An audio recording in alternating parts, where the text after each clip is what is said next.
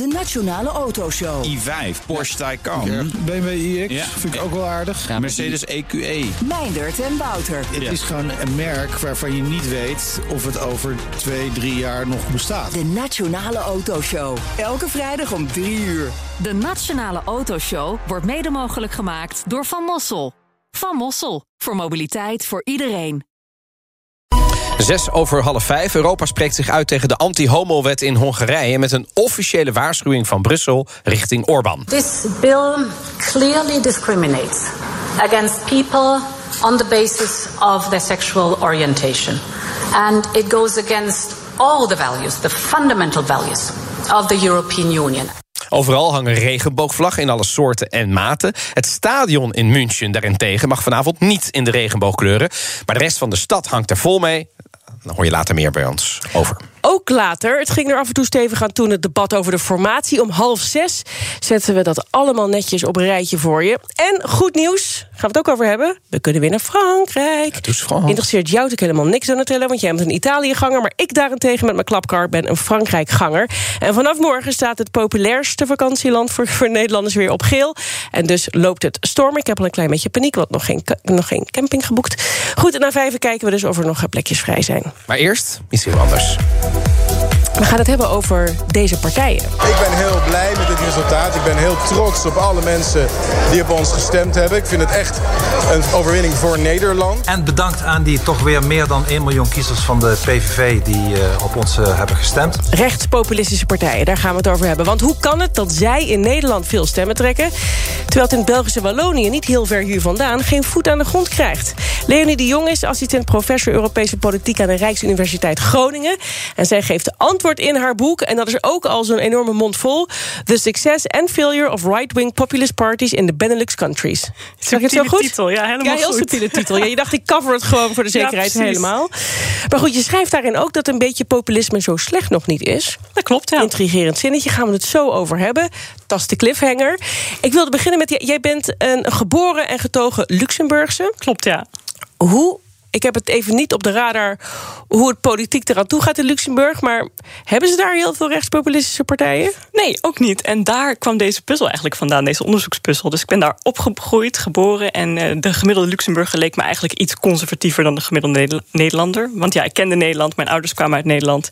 Dus eh, toen kwam eigenlijk eh, in Nederland Pim Fortuyn op. En ik dacht, hoe kan dit? Hoe kan het dat het in Nederland opeens opkomt en zo groot wordt? En dan in Luxemburg. Bij ons gebeurt er helemaal niks. Gebeurt er überhaupt wel eens wat in Luxemburg? Nou ja, dus niet zoveel. Nee. Maar wel, ja. het heeft natuurlijk wel gewoon een, een partijspectrum met zeven verschillende politieke partijen. Dus Ja. het is echt wel gewoon een mooie casus om te vergelijken. Ja, maar ik bedoel het ook sociaal-economisch. Zijn er hele grote veranderingen in Luxemburg... waardoor het daar dan niet gebeurt en hier wel?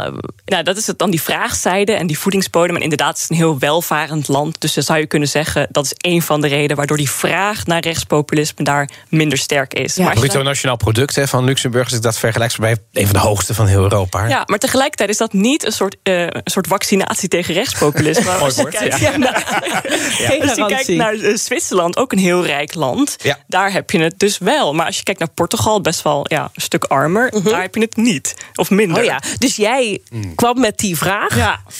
Ehm, en toen dacht jij, want jij eh, eh, zat bij de Universiteit van Cambridge... of althans, jij, jij wilde dat schrijven, een proefschrift hierover... aan de Universiteit van Cambridge.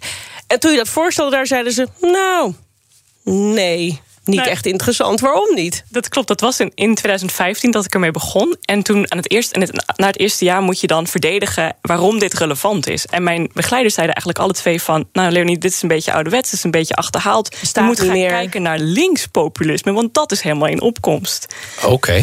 En Ja. op wie doelden ze toen? Nou, dat was natuurlijk 2015, net na die economische crisis die we gehad hadden. En toen zag je inderdaad in Spanje de opkomst van. Podemos. En in Griekenland inderdaad de opkomst van Syriza. Syriza, Dus ja. daar was inderdaad een linkspopulistische golf een beetje op komst. En Hoe lang heeft dat uiteindelijk geduurd? Ja, een jaar dat- of anderhalf, denk ik? Nou ja, er zijn natuurlijk best wel, maar ze hebben gewoon nooit echt enorme impact gehad. Het is Nee. nooit zo sterk geweest dan het rechtspopulisme.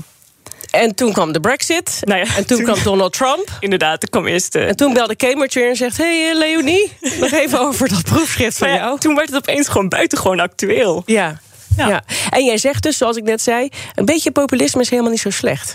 Klopt. Ja, populisme is natuurlijk een woord wat echt te pas en te onpas gebruikt wordt. En heel veel verschillende connotaties. En over het algemeen een heel negatieve connotatie heeft. Maar als je puur kijkt naar de definitie, betekent het eigenlijk dat populisten die stellen dat uh, de maatschappij in twee gedeeld is. Aan de ene kant het goede volk en aan de andere kant een corrupte elite. En de populisten willen de macht teruggeven aan het volk. Ja. Nou ja, dat is op zich, eh, als je daar puur naar kijkt, nog goed, nog slecht. Dus het heeft zelfs, zelf, sterker nog, het heeft zelfs een functie. Je zou kunnen zeggen, het is goed dat, dat de politici op de vingers gekeken wordt. Oh ja, dus de zittende macht, ja, die wordt op de vingers gekeken. Want in principe zou je zeggen, ja, die vertegenwoordigen het volk al. Het volk heeft dan een stem. Ja, zeker. Ja. Maar door de populisten wordt gedaan alsof dat niet zo is. Nee, dat klopt. En uh, wat populisten doen, is om die politiek weer een beetje terug te brengen naar de gewone burger. Oh ja. dat, is, dat is op zich niet slecht. Oké. Nee, precies. Dus de, dan hebben we het eigenlijk over de, het oorspronkelijke derivaat van de definitie populus, volk, vertegenwoordiging van het volk. Maar als je gaat kijken naar de uitwerking, doen, gebeuren er natuurlijk allerlei dingen die daar wat, weer, weer wat minder mee te maken hebben. Dat klopt. En wat, waar het dan ook een probleem wordt, is dat populisme dan gekoppeld komt. Het is een dunne ideologie. wil zeggen, die kan geen maatschappelijke antwoorden op alle vragen geven. Ah. Daarom koppelt hij zich als een soort chameleon aan andere grotere ideologieën, zoals het nationalisme rechts en het socialisme links. Ah ja nou ja, die host-ideologieën waar ik het dan over heb, dat rechtspopulisme, dat is dan mijn vakgebied. En ja, daar uh, komt populisme samen met nationalisme en autoritarisme. Je luistert naar BNR de middag. De gast Leonie de Jonge van de Rijksuniversiteit Groningen. We hebben het uh, over rechtspopulisme. Daar heb jij een boek over geschreven. Um, die voedingsbodem voor dat populisme, dat rechtspopulisme. Wat is dat? Ja, om de succes van populisme te verklaren, rechtspopulisme, heb je vraag en aanbod nodig. En aan de ene kant die vraagzijde, die voedingsbodem, die wordt verklaard door allerlei grootschalige maatschappelijke veranderingen die er in de maatschappij plaatsvinden.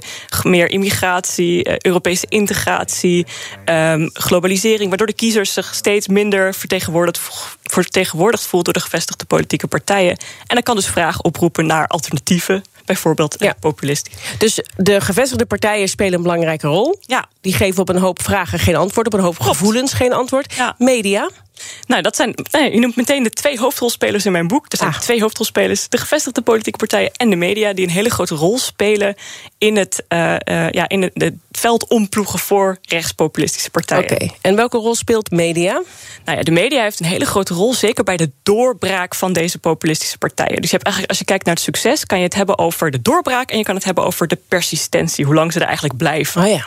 Nou ja, eh, bij die doorbraak speelt de media echt een doorslaggevende rol, omdat de media meerdere functies heeft. Het kan legitimatie of legitimiteit geven aan politieke spelers. Het kan uh, ja, reclame geven. Het kan helpen de populistische boodschap te verkondigen, zichtbaarheid geven. Dus speelt echt een enorme rol in die opkomst. Ja, um, en ik legde net al de link met, met Wallonië, niet zo heel, he, heel ver hier vandaan. Daar is geen sprake van rechtspopulisme. En daar heeft de media een hele bijzondere afspraak, vertelt ook deze journalist van RTL Belgique in het programma Argos. Een extreemrechtse partij gaat dus voorzien worden van een omheining en we gaan die nooit live opvoeren. Dat betekent dat we alleen maar die mensen zullen laten spreken onder de vorm van op voorhand opgenomen interviews, maar nooit live. Democratie moet zich kunnen verdedigen tegen mensen die de democratische regels niet geheel respecteren. Ja, journalisten zijn hoeders van de democratie en mensen die dat ondermijnen, die moet je dus niet live, althans te, te woord staan. Die moet dat kunnen duiden. En dat werkt? Kun je dat Nou zo zeggen? Dat is natuurlijk niet de enige speler, want de gevestigde politieke partijen spelen ook een rol. En je moet eigenlijk echt die koppeling zien. Dus het is niet zo dat de media op zichzelf doorslaggevend is, maar speelt een heel belangrijke rol. En mede doordat de media deze aanpak heeft in Wallonië, is het heel moeilijk voor rechtspopulisten om voet aan de grond te krijgen. Oké, okay, zou, jij, zou jij Nederlandse journalisten, Nederlandse media ook, deze vraag heb je vast heel vaak gekregen, ja. ook adviseren om dit te doen? Nee, ik zou, ik zou vooral aan jullie vragen, wat vinden jullie hiervan? Want ja, Nederlandse journalisten kijken hier toch wel een beetje sceptisch naar. Ja, het Nou is ja. een cordon sanitair. Ja. Ja. Ja, maar omdat, omdat, wij, omdat we in Nederland denken, in, in meerderheid, eh, dat, op het, het, dat het juist goed is om ze juist kritisch te bevragen. Ja. Hè? Dus niet een podium te verschaffen, maar juist in de media kritisch te bevragen. Maar dat doen ze daar ook. Hè. Ze, Zeker. Ze, ze worden, het wordt wel allemaal besproken. Alleen de manier waarop is anders. En hier in Nederland, dat is ook heel veel kritiek geweest. Natuurlijk, dat Ja. bijvoorbeeld de heer Baudet een enorm groot podium heeft gekregen... ten opzichte Zeker. van het aantal zetels wat hij in de tijd vertegenwoordigde... in de Tweede Kamer, bijvoorbeeld. En dus zag je een stijging in de virtuele aantal zetels. En dan krijg je een soort self-fulfilling prophecy. En dan wordt het goed. Dus ja, ik- maar het is heel lastig. Hè, want uiteindelijk wil je ook niet. Een cordon sanitair klinkt ook een beetje eh, aanmatigend. En, en moet de media dan bepalen voor een partij die democratisch gekozen is. wat, wat wel en wat niet mag. Oeh. Ja. Maar wat zegt de wetenschapper dan? Nou, de wetenschapper zegt vooral dat het heel belangrijk is om zich voordat het gebeurt af te vragen van waar zitten de grenzen. Dat het heel belangrijk is om vooraf grenzen te zetten. En in Wallonië zie je dat heel duidelijk die grenzen gelegd zijn. Die En dat alle media zich daar ook aan conformeren. Dat Ja. is ook knap, hè? Want er hoeft er maar eentje te zeggen... nou, Ja. het levert heel veel kliks op. Kliks is adverteerders, let's go. Ja, er bestaat dus niet een eenduidig handvest over hoe het wel of niet moet. Dat is een Mm. beetje saai, dat ik niet voor jullie Mm, niet heel wetenschappelijk wel, ja. Veel te genuanceerd. Ja, helaas. Maar het is wel zo dat eh, in, wat, in Wallonië, wat je ziet, ze hebben een heel duidelijke aanpak. Die hebben ze afge, of, ja, op papier gezet voordat het zover is. En in Nederland zie je dat die grens steeds weer verschoven wordt. En die wordt verschoven door de rechtspopulisten. En daarna komt er vaak een debat van was dat nou goed of slecht. Maar Oh ja. dan is het al gebeurd. Dankjewel, Leonie de Jonge van de Rijksuniversiteit Groningen. Ik ga nog één keer de titel van je boek noemen. De Succes and Failure of Right-Wing Populist Parties in the Benelux Countries. En hij is vanaf 28 juni verkrijgbaar. BNR Headlines. De hele dag binnen- en buitenlandse politiek. In Nederland hebben we geen munitiefabrieken. De hele dag economie. Vijf dagen in de week bezorgen, dat kan niet uit. De hele dag technologie. Amerikanen weer op de maan. Heb je eigenlijk geen tijd, maar wil je toch op de hoogte blijven? BNR Headlines. Het laatste nieuws, maar dan in het kort. Ga naar je podcast-app en abonneer je op BNR Headlines.